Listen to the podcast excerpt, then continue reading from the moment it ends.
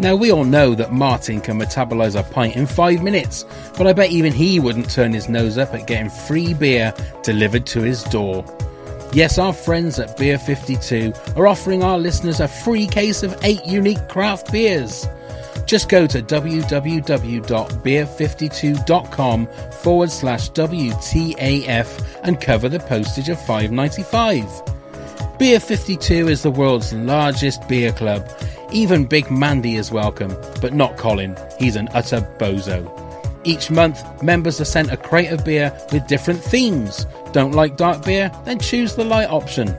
Comes with a magazine and two snacks, B L T and crumpets not included. Don't be a cockwomble, just go to w w w dot beer fifty two dot com forward slash W T A F to get this amazing offer.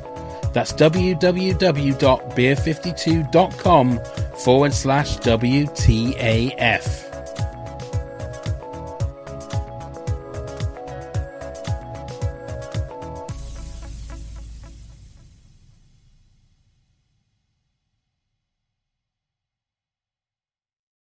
The following podcast contains strong language, like what the actual fuck. All right, I'm Len, and uh, you're listening to What the Actual Fuck podcast. Don't know what the fuck that is. Some shit. Scarecrow Festival is like the most important day of the year.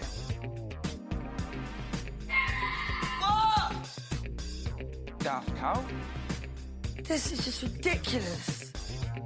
What the actual fuck? Hey, what the actual fuckers, and welcome to W T A F, a This Country podcast. Now, first, he's the man who's just got back from the pub after having a go on the punch bag game where it measured his punch strength as pipe cleaner. It's Neil. Let's give him a clap. Let's give him a clap. There we are. There's my clap. And nobody's going to believe me, are they? Because I was the only one in the pub, you see, social distancing, and it was such a good score, but nobody's ever going to believe it. No, um, so what do you think you would do on one of those? Have you ever had a go on one of those punch bag games? Uh, I don't think I have, actually. No? Have you? No, no. We'll have to ask our guest whether he has. We will do. Now, our guest on this lockdown special episode uh, is the man that brings this country all together. He's the big cheese, the numero uno, and the man that was caught on camera sliding on his ass while having a kickabout with Charlie on set. It's the one and only Simon Mayhew-Archer. Nice to have you back, sir. Hello, it's very nice to be back. Thanks for having me. Well, uh, first of all, that, that clip, did you know that you were being filmed? Do you know about the clip that I'm talking about? Yeah, I'm all too aware of it, yeah. So you didn't know you were being filmed at that precise moment? Um, no, I, all I can say is that the atmosphere on set is uh, a toxic zone of peeping where everybody is filming everybody else the whole time. Really? Yeah, so uh, you're never safe. Right, and so so when did you know that you'd been filmed? When it was up on social media, or did someone come up and say, hey, look at this, Simon? No, it was Matt Bell, who's the first A D, and he is always looking to do something other than his job. And so he was watching us play football out the window, obviously filming it. Um, it's just unfortunate that I gave him such good material by falling on my ass. Mm. I've, I've, I've, yeah, I've, there, is quite, there is quite a steep slope in that garden, and there was a bit of dew on the grass. Okay. So it wasn't entirely my fault. I had poor footwear on. So. I must admit, I've I've watched it about ten times, and it is it is a classic.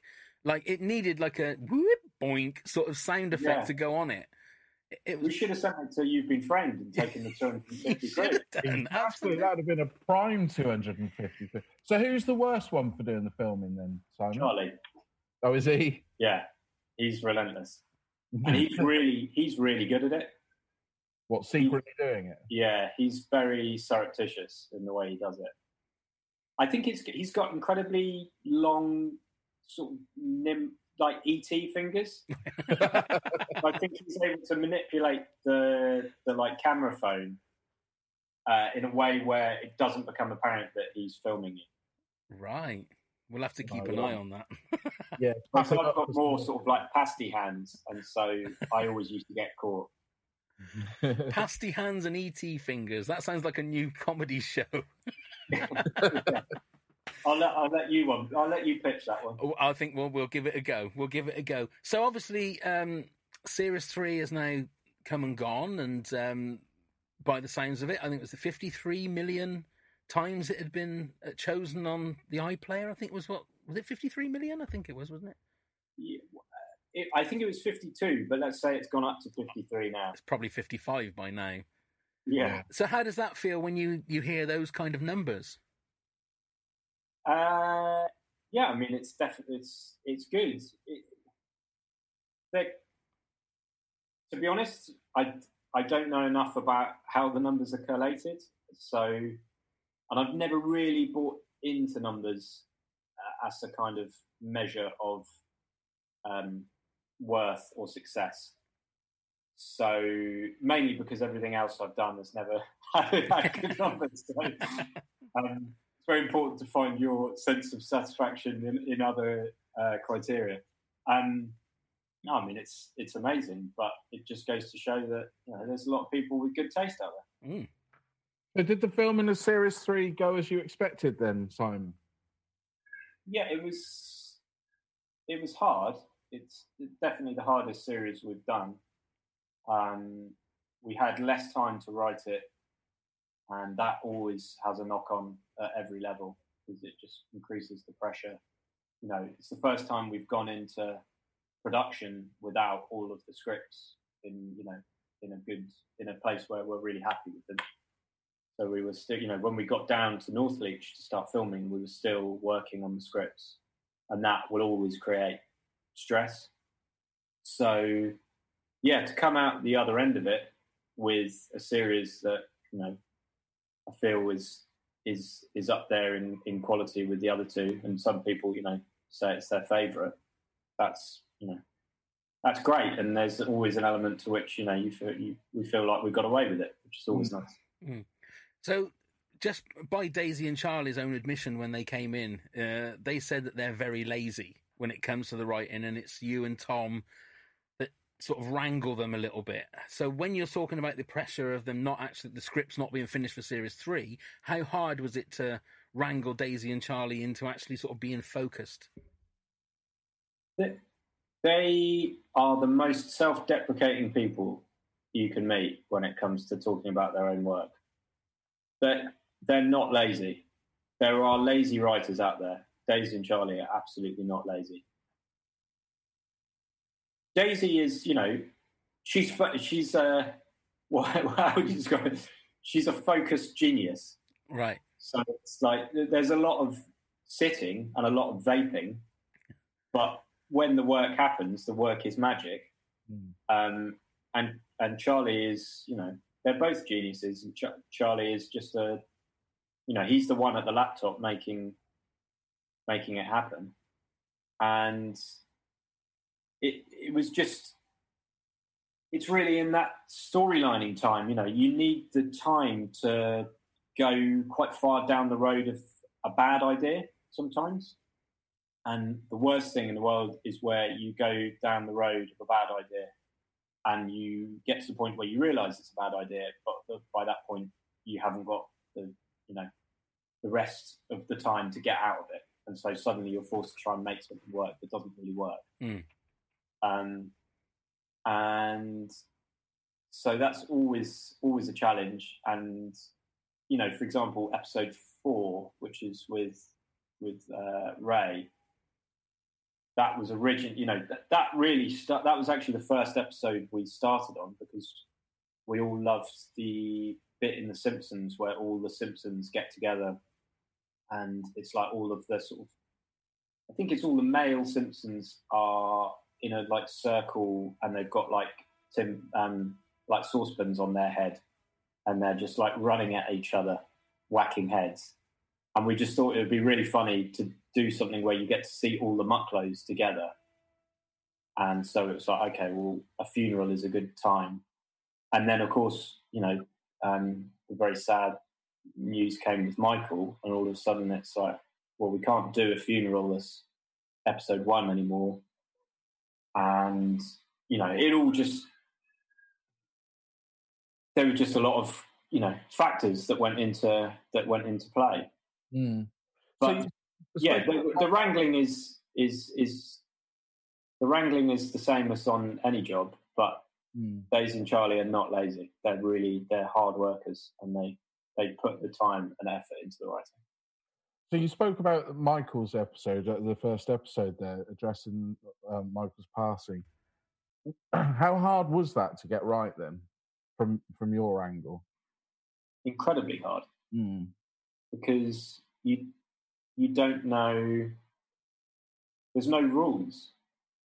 You know, f- first and foremost, he was a really, really lovely, sweet person, and such an integral part of the tone of the show, because, you know, in the nicest possible way, Michael Sleggs was never going to get cast in another comedy programme. Mm-hmm.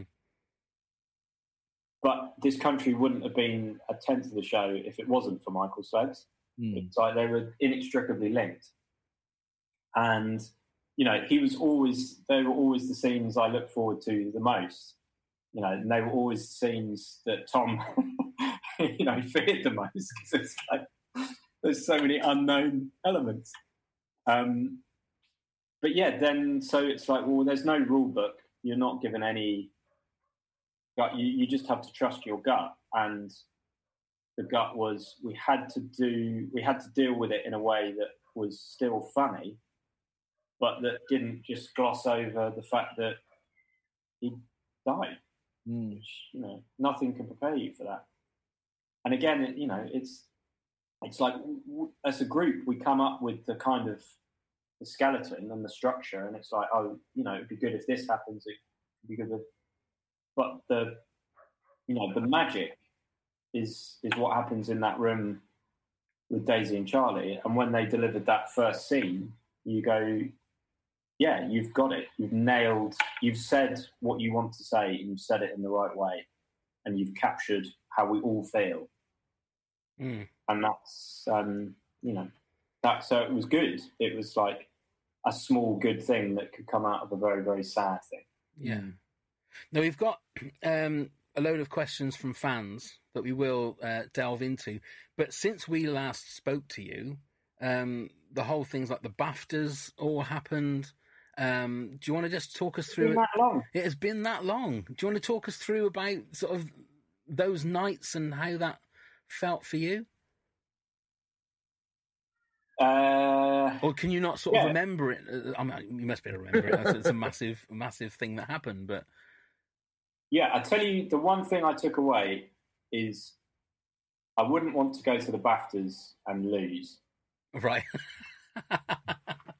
Because be, being there and winning was the best feeling in the world. But it's, you know, you're on a knife edge there. Mm. Um, yeah, it was it was great. I mean, you that it's stuff, you know. I, I still can't quite believe that they read out This Country. Mm. Um, but yeah, it was an amazing, that's what you... So that kind of uh, accolade is, you know, you don't you don't need it to be happy, but it's a nice thing. Mm. But uh, winning some BAFTA, Simon, does it make it easier for when you did like the next series to give you a bit more freedom of what you filmed? I don't know. I mean, maybe we've always been fortunate in the fact that the, the first series was so little budget that. It was of no, con- you know, it was of no consequence to anyone. It didn't matter what we were doing, so we were able to do what we wanted.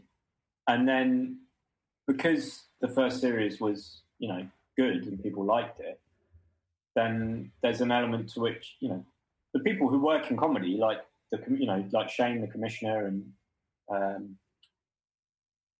yeah, Chris Sussman, who was there, had then come in as the head of comedy. They know.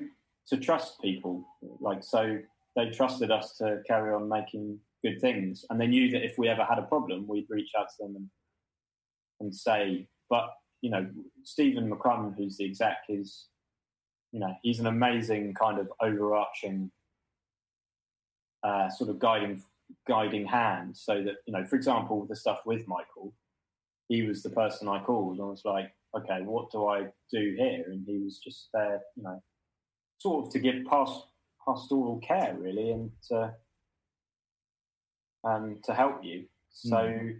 but we've always been left alone. Like I, I sort of guard it quite closely in that regard. It's like, I don't, I don't like other people interfering. I like the show to be sort of our, our little baby that we nurture. Mm. Is there ever, do they ever interfere with like censorship at all? Do they ever come down and say, look, you can't really say that, or you can say that, like with the swearing or textures like that? No, no, we've always, um, the only thing in the first series was there's like a thing at the B B C called the ed- editorial policy, which is if you're where, like if you're worried about something, um, you can refer it to them and they can give you sort of, you know, higher level B B C guidance on like, oh yeah, that's a bit dodgy, or you should be prepared that this might offend people or upset people. And there was a period in time, I don't know if it still happens, but there was a period at the B B C, in B B C Comedy, where stuff would get sent, scripts would get sent to editorial policy, kind of just a par for the course. Mm. So there was someone there, like I actually didn't, I, I hadn't signed off on the scripts being sent, and if I'd have known, I would have stopped it. But they got sent, and then someone came back and said, oh, you can't say this about Fred West, it's really offensive. And uh, stuff like that just strengthens my resolve to be like, oh, well, I'm definitely going to fight for that, because that that's funny. Yeah. You know, you have the, the, you, you always have to have... Uh, Um, a kind of a, an argument. You have to be able to legitimise why you're making it. You know, you can't just make casually offensive or insensitive jokes. But, you know, for example, with that, the whole premise of the joke is that everybody knows that Fred West is evil and disgusting, and the crimes he commits are awful.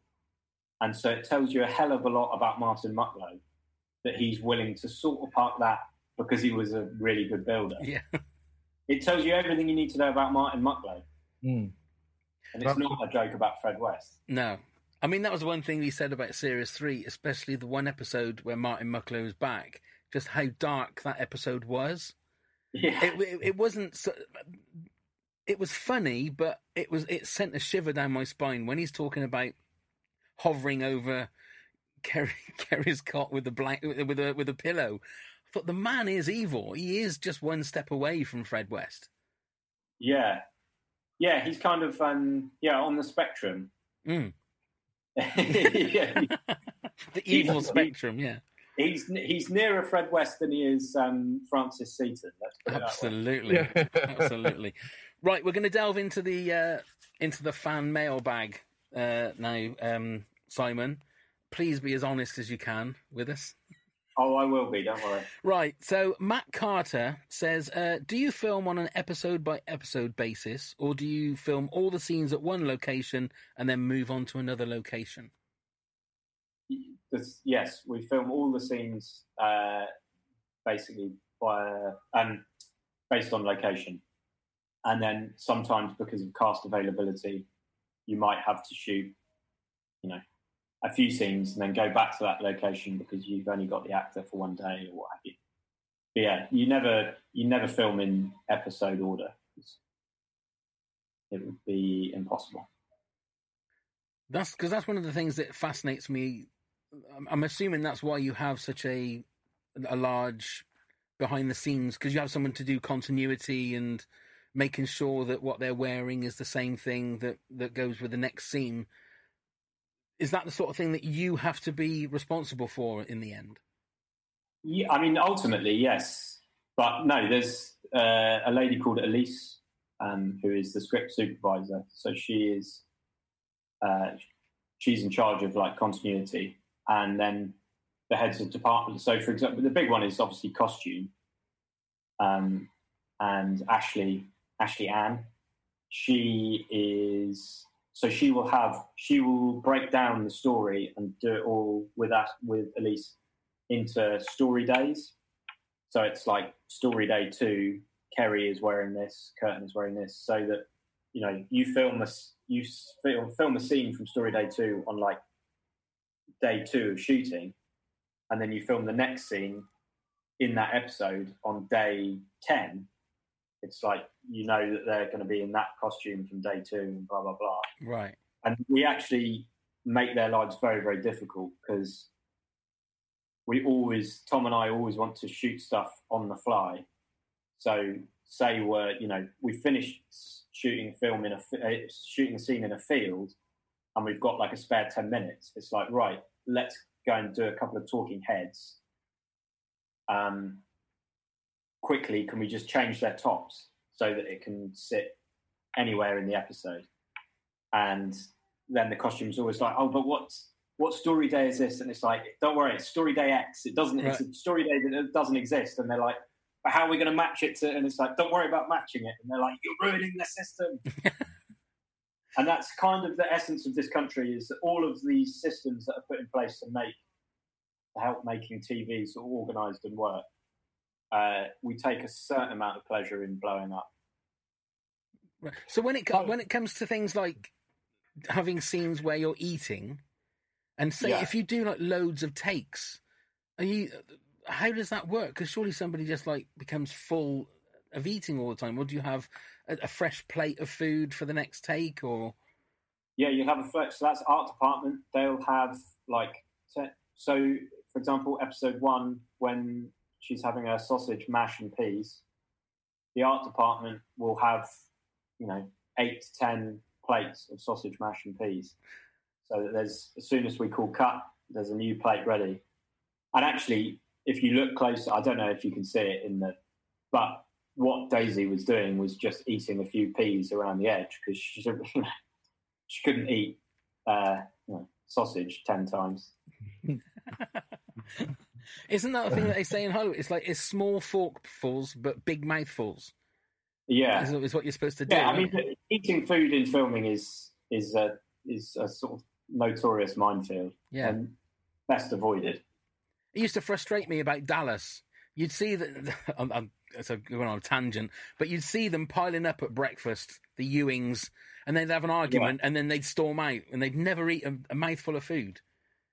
Do you know what? I can totally, I totally understand where you're coming from. That's very, very frustrating. Yeah. Okay. I next, you wanted it, pal. Well, just yeah. one question, actually, Simon, on the on the filming of things. Logistically, how hard was it to do the driving lesson? Uh, episode. Yeah, I mean, it was it was one of those where we worried about it a lot in the lead up. So that's sort of generally the the rule of T V, is that everybody wor- everybody over worries about everything, because you want to be prepared for the worst case scenario. And so it's like, that's why, you know, we changed the Vicar's car so that we had more space. The main thing was, was it going to look really boring for a whole episode, because we were going to be on the backs of heads? Mm-hmm. Um, and then as soon as we filmed the first thing, it was like, actually, no, because Nick Martin, the D O P, is just so good. You know, he's just, he just gets it. He just follows the action so well. And, and you know, him being able to swing to Kerry and then Charlie, and, and obviously getting a bit of give in the, sorry, oh, yeah, yeah, in the rearview mirror. You know, that was the main concern, was, was it going to be boring? And then that was quickly, those fears were quickly allayed. Mm. And then it was just, you know, I think Tom, the sound recordist, had about twenty microphones in the car.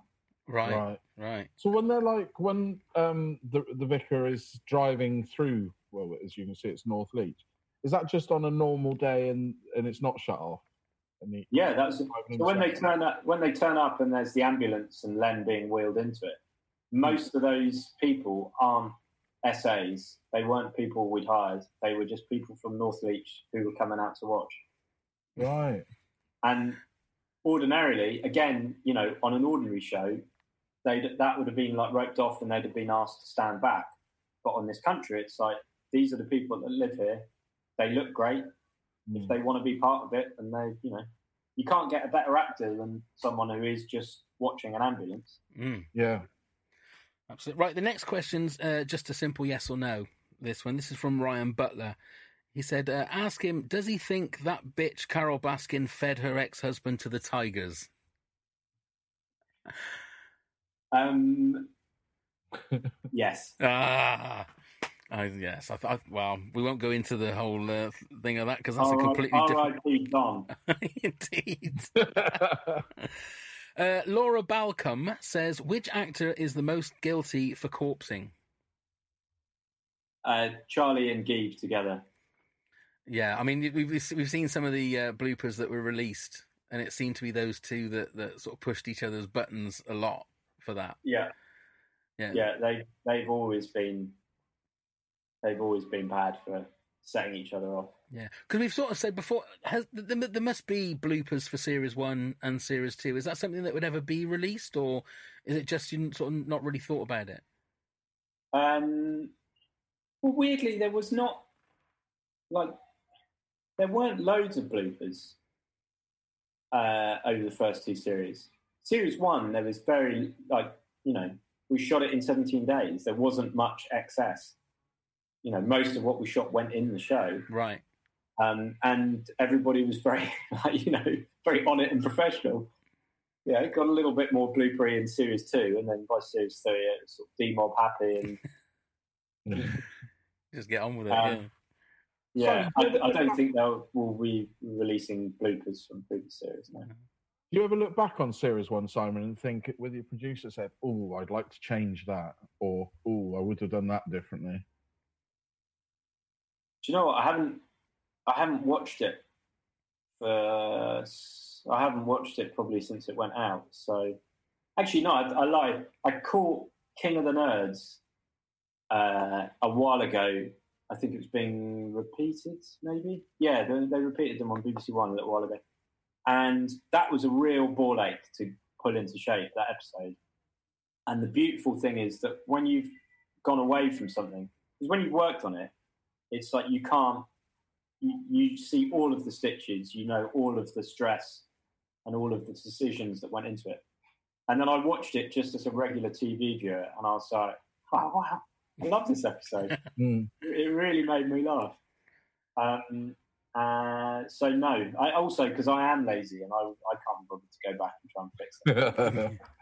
So there won't be a director's cut or a producer's cut anytime soon then? No, no one's... Okay, Helena White says, uh, so my question is, and I don't think this has been covered before, uh, uh, but you may not be able to answer, but how do you come up with the episode names? Does the script come first and then the name, or vice versa? Is the name one of the, the last things to fall into place? Um, both. Sometimes the name comes and then the episode, and sometimes the name is the last thing. So King of the King of the Nerds was the second ever, the first script we ever wrote was Scarecrow, and King of the Nerds was second because uh, it was based purely. If you can hear that, by the way, sorry, that's my son. And, uh, oh, um, growing teeth at an incredible rate. um, so yeah, King of the Nerds, that came before the episode, uh, based purely on the idea of, you know, Kurtan being sort of, you know, the Pied Piper to, to absolute glee.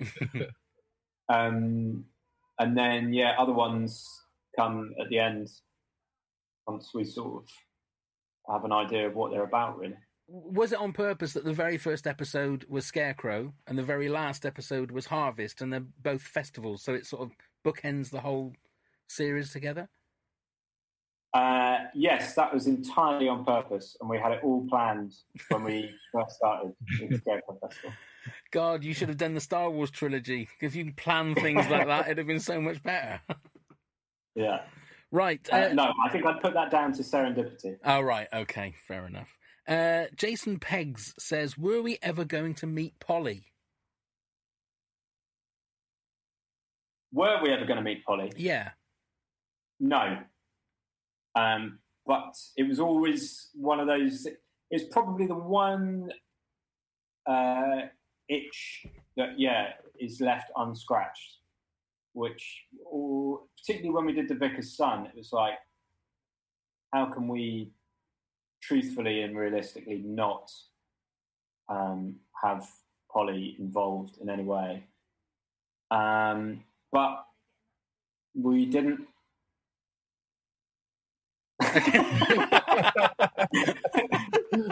That's an honest answer. Well, I mean, that's about as honest as you can get for that. So that that's fair enough. Okay, uh, James Pottinger. Now we're we're getting into the getting into the real weeds now. So James Pottinger says, "Who is Kurtan's nan?" I don't know. I was away that oh, day. Oh, so. Simon, come on! You're a professional producer. Why would you be away for one day? It wasn't even one day. It was just that one hour. That we yeah. You could have just looked away, maybe. Not, not. Yeah. I mean, so you, you've obviously seen who people have, who think they think it is. I haven't seen any of it. Have you not? No. So if we the... if we gave you some names, would you say yeah. that? Yeah. So we we think. Wow. Yeah, I've, I've forgotten her name. the, the general consensus is it's Tilda Swinton. Tilda Swinton. That's who we thought. Yeah, that would be amazing. I think it's Danny DeVito myself. But... Yeah. Oh, when he's not playing Babbo. Oh, my God. Okay, so the other one then, and this is the one that I have to take take umbrage with you, um Kurtan's half brother. Now yeah. you you actually went online and officially said that it was Mackenzie Crook, didn't yeah. you you officially put on there and said, well yeah, it's Mackenzie Crook. It's officially, not yeah. it's not Mackenzie Crook, is it? It's not. Come on, why do I feel like I'm Paxman I, I was, now grilling I, I, a, a I M P? I won't lie, I was absolutely astonished that anybody could look at that photo and think that it was Mackenzie. I know. But if the, if there's one thing I've learned about my humour, it's that most of the time people don't get it. Right, right. So I, uh, yeah, I always end up with people not getting it, and I think, oh God. So, so basically, then we can we can put draw a line under it and say that it's not Mackenzie Crook, and it is Tilda Swinton. Yeah. It, it it's not Tilda Swinton who played Curtain's Night. No, it's not. No, it was Mackenzie Crook. okay, okay. I'm never going to get Paxman's job, am I? If I can't grill you about Ker- uh, Kurtan, uh, Kerry's Night. I mean, oh, oh, anyway, let's go on to the next question. Sabrina John just says, "Just beg him to do another series." So we beg you. I mean, how how much of it is in your hands as to whether there would be another series, or is it entirely up to Daisy and Charlie? Yeah, it's it's um, it's not in my hands at all. But for what it's worth, I I we all wanted to finish up after three. Oh right, right, okay. Now a lot of people online, Simon, are saying that it's definite there's going to be a Christmas special. Uh, this year, but they they they know more than I do. All right, there you go. Right, I'm never playing poker with this man. Let me put it that way. I wouldn't get your hopes up about a Christmas special. Right. Okay. Oh. What about a movie? There, honestly, it's there's at, at the moment This Country is, as far as I'm aware, finished. Right. It's no more. There you go. Okay, so now I've got us to say some um, some Twitter names now, so there's a lot of underscores on some of these. So at C Hamilton underscore asks, who plays Kurtan's nan? No, that's it. I mean, that is his question, but we're not going to... We've we've had the answer for that. Uh, another one that he asked is, could you make a Big Mandy spin-off? Now, the thing is, I mean, obviously, it's all about whether Daisy and Charlie, but are there any characters that you think could naturally have a spin-off? Uh, yeah, I mean, The Vicar could obviously have a spin-off. I just don't know who would have necessarily the... I don't... I don't know. Mm. I don't know who has the appetite to do it. No. I think just story-wise, I think the Vicar in Vicar's adventures in Bristol could be quite interesting. Whether it be f- funny, I don't know. It could be quite a hard-hitting, real-life drama kind well, of thing. I, yeah, I mean, it would. I think it would be funny, but the point is, it's like, well, what show you you're just making rare, aren't you? That's true. Yeah. What are the stories you're going to tell? Yeah, yeah, yeah. Unless he did a travel show, I'd quite like to see his travel show. He's so calming that just to watch him travelling around would be quite nice, I think. Yeah, I think they, there's a name for that. They call it slow T V. Yeah, that'll do. On a yeah. train, his train journeys, Great British yeah. train journeys. Well, I'm a huge fan of uh, Michael Portello's train programmes, so I'd one hundred percent take that with uh, with Guy. Mm. Yeah, uh, do it. The last one from at C Hamilton underscore, and this is uh, totally selfish on our part, but we know you've got a lot of sway in the show business world, Simon. Huh. Um, can you get Kathy Burke to guest on the podcast? No. Well, at least he's truthful. That, that's the most honest question and answer that he's given us the whole uh, for the whole podcast. Right, at Mark underscore B underscore K, uh, was it a conscious choice to have no theme tune or song?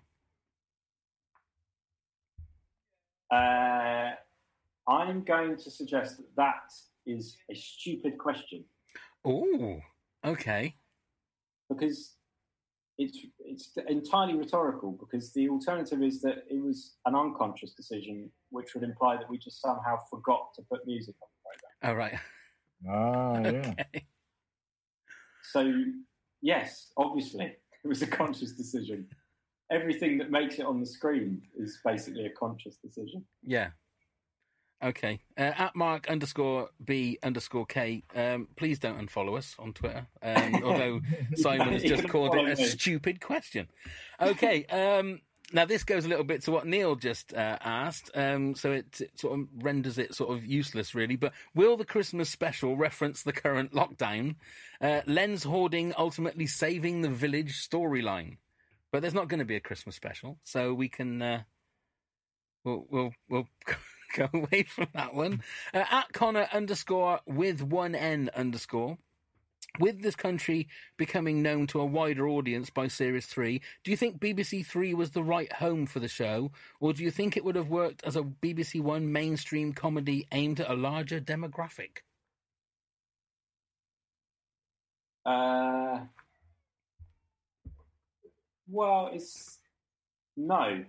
I mean, it, it, it went on... It, the, Obviously, all three series went on B B C One mm. um, and did work. You know, that last series did really good figures for B B C One. I don't know whether but, he means maybe like prime time, but, nine o'clock. So to, launch, to launch it prime time on, on B B C One, I think we would have been. There would have been uh, too much pressure to make it sort of. Um, I guess broader and more accessible to tone down the swearing. You know, that's when you would have run into some of the buffers. Mm. So no, B B C Three was always a, a, you know, felt like a good fit. And there was a period where, you know, and I, I say this honestly, like way back when, I, there was very little on B B C Three that I liked. And mm. now, you know, B B C Three has a roster of basically all of the best comedies that I love on, mm. on British television. And I would say that at one hundred fifty-five million streams, I'm going to put it at that now, you, yeah. you're quite mainstream now. Well, exactly. You know, the whole concept of what is mainstream, it's, I've always found it strange that people, you know, it's quite, I find it sweet, but people, you know, get worked up about it being on a specific channel. It's like, as long as it's not hidden and people can find it, then who cares what the mm. what the number is at the beginning or the end of it? Mm. And it is also the fact that that because obviously a lot of people are upset because it's finished and, and there's no new This Country, but it's always going to be there for people to be able to watch and and discover and and um, share with other people. Um, the one thing I was going to ask is, are you surprised with how many people in the business seem to really, really love the show as well? And you get a lot of feedback from people in the business. Yeah, that's been amazing because that's, you know, I, you know, people who I really, like, absolutely love and respect and think are phenomenal. You know, like when Armando first tweeted about it, that was, he is my hero, you know. He, he's who I kind of have tried to, um, you know, I've I've aspired to be like him and looked up to him since I've, you know, was very, very young. And then, like, Robert Popper was really nice about it. I got a Facebook message from David Earl, who plays Brian Gittins and is one of the funniest people out there. Mm-hmm. And it's like, yeah, really, you, you want to... Com- comedy is a small world and it's a real high-wire act and it's hard and it's stressful and it's very exposing. Mm. And there's nothing worse than, you know, let me tell you, I know, there's nothing worse than making jokes that fall flat and no one gets. So when you make something that people really respond to and, you know, comedians respond to, it's really, it's fantastic. It's such a, it's a real boost. So did, did Monday nights become quite sort of nervous for you when, just as the show's about to drop on B B C Three, would you be just checking Twitter to see how people would be reacting, or are you of the sort of mind that you sort of think, well, it's out there now and, and what people think is what people think? Uh, yeah, on the first, the first series, I was very, like, I was all over, like, Twitter, searching it and trying to find out, you know, how it was going down. Really, because you want to make sure that it's actually gone out, if that makes sense. Yeah, yeah, yeah. So, um, by the third series, I, I got to be honest, I don't, I don't watch the episodes when they when they go on T V. Oh, right. I go and do something, I go and do something else. Right. And have you noticed sort of how fans have taken to to certain phrases and certain catchphrases, if you like? Has any of them surprised you in regards to some that have really sort of caught on? Y- yes. Yeah, I mean, the, it always, it, there's like, basically, there will always be jokes or lines that, like, when I first, that, you know, first read the script or when we're, like, talking about the ideas that I will absolutely love. Like, for example, in this latest series, when I first read in the Len being catfished storyline, the scene where Kurtan says to Arthur, you know, oh, big jugs mean anything to you? And I'm like, well, what do you need to shave fanny for? It's like, that is sort of stand on your chair, punch the air, because you're just like, that is such a funny joke. Mm. And it just made me cry with laughter. And the, just the, And it's like, what, you know, when you've got, because you already are desperate to film it. You're like, I cannot wait for the day we're going to film that. Mm. And then it goes out and it's like, it doesn't really, you know, you, I didn't see many people quoting that particular line. Whereas in second series, there's a bit where in Steam Fair where Charlie um, calls the guy Red Riding Twat, which I regard as like, and we took, we joked about it because I was like, it's so, this is so basic. There's no, like, there's nothing, like, there's no wordplay or like anything really clever about that. And yet, that's the one, you know, you you watch the episode go out and everybody is tweeting, going, Red Riding Twat, crying, laughing emoji.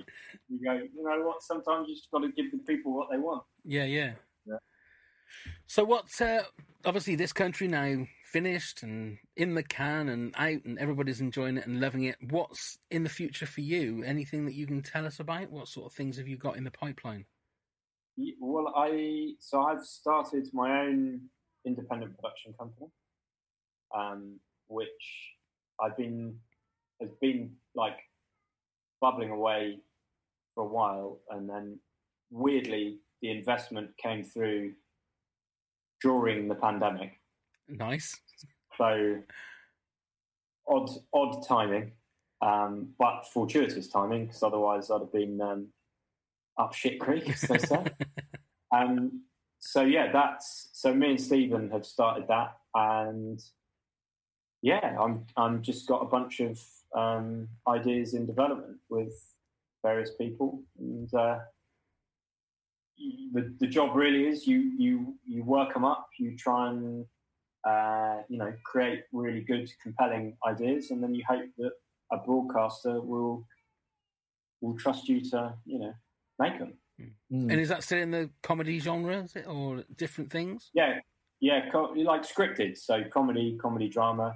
I'm, you know, I'd love to, you know, I'm, I'd love to do a drama if a good idea comes along and you know we're allowed to make it, then that would be great. Mm. I sort of think that the, the, in T V the genres have always been quite discrete, um, but I think that those sort of lines are starting to blur a little bit. And you know, you look at something like Succession, that's made by a lot of comedy people, but it's some of the best drama on T V. Yeah. Mm.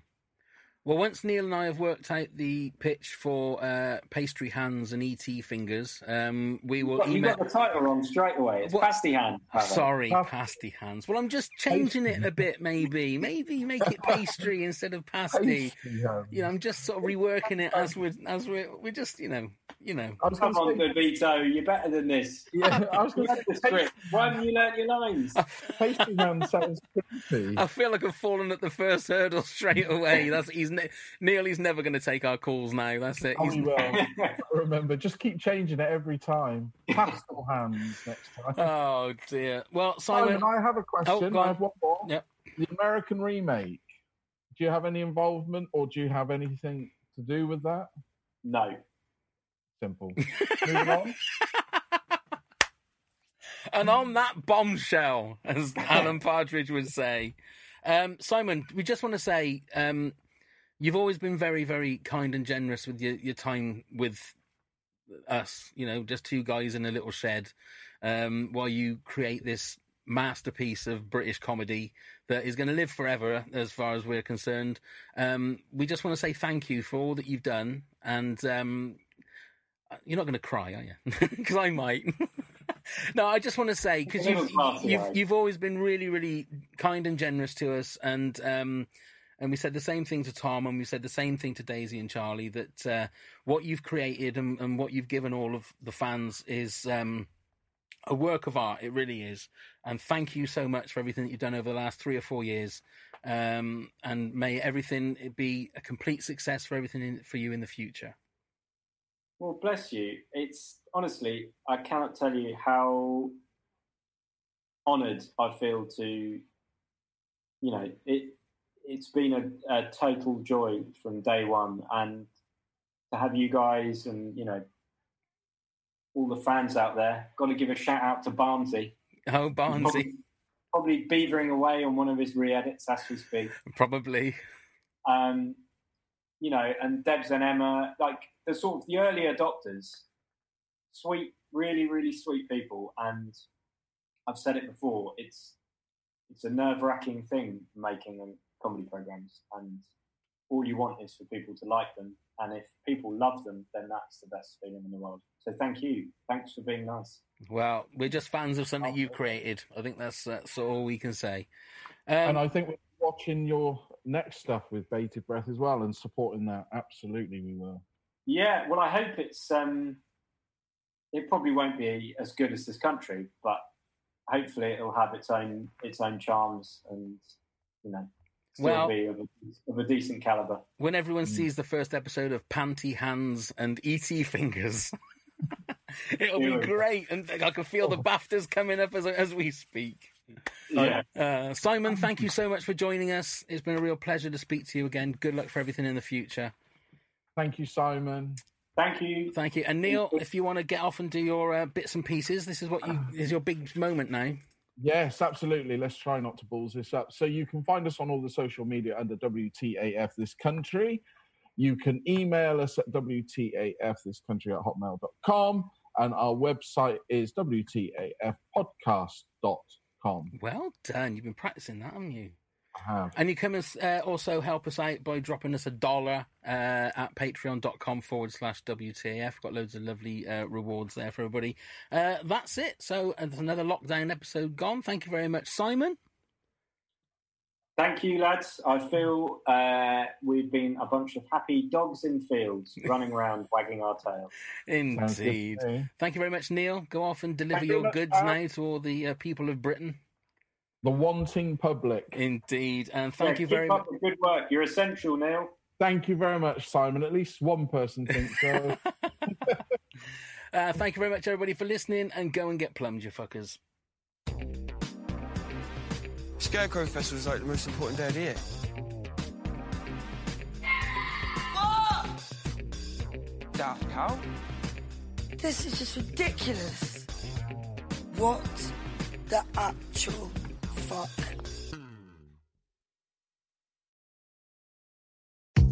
Hi, I'm Pav. And I'm Neil. We're here to tell you about our new exciting project, the Top ten of Anything Podcast. Phenomenal. That's right, Neil. We grab a guest or two, pick a subject, then bring our own top tens to the pod. Yes. It could be top ten scary movies, top ten swear words, top ten breakfast foods, yum, yum. Anything. Ooh, you saucy devil.